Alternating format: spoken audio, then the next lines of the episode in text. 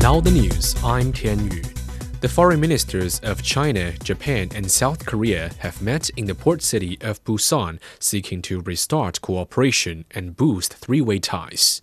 Chinese Foreign Minister Wang Yi said the three countries should play an active role in promoting regional and global development.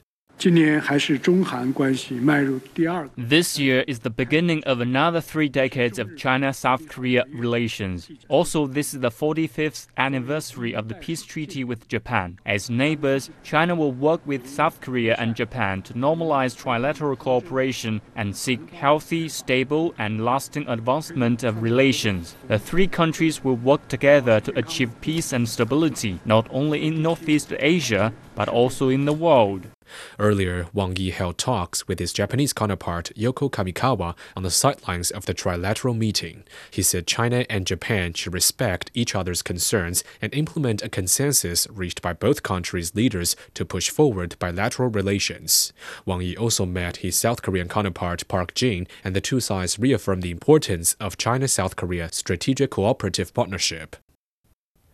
Israeli Army Chief Herzi Halevi has announced that once the hostages covered by the current deal are safely returned to Israel, the country will resume the fighting in Gaza.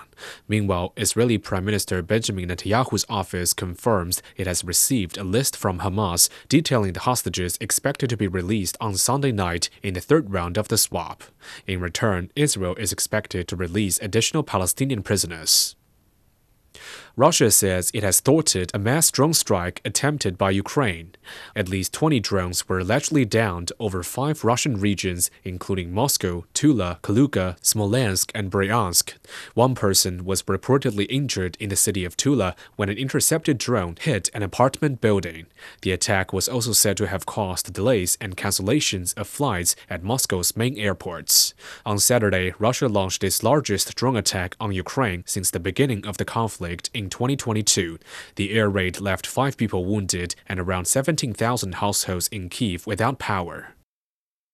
China's meteorological authority says a strong cold front will sweep vast parts of China in the coming days, leading to temperature plunges, gales, and snow.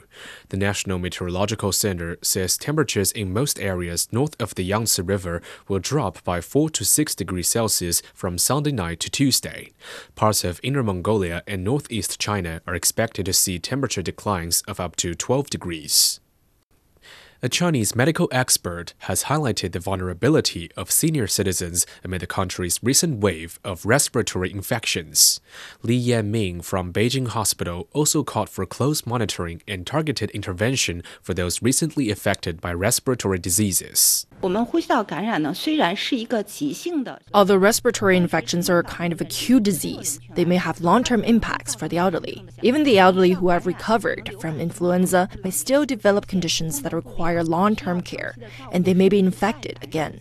Therefore, during their recovery, we need to assess their conditions from various aspects, including their sleep, nutrition, cognition, and emotions, and provide targeted interventions to ensure early recovery.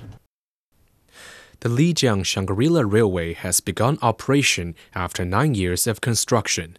It connects scenic spots in Yunnan Province in southwest China. Yang Jinghao reports.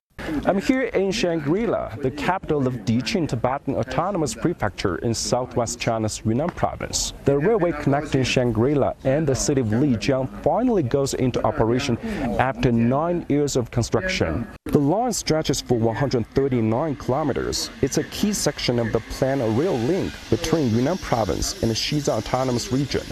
Departing from Shangri-La, it takes 1.5 hours for the train to reach Lijiang and 4.5 hours to the provincial capital Kunming. The project is in a region with complicated geological conditions, posing considerable challenges for construction. Chinese rock music festival themed Friends from the East has kicked off in New York City. The first leg of the two day event attracted over 3,000 people. The performance took place in the Knockdown Center in Queensboro. And that's the news. I'm Tian Yu.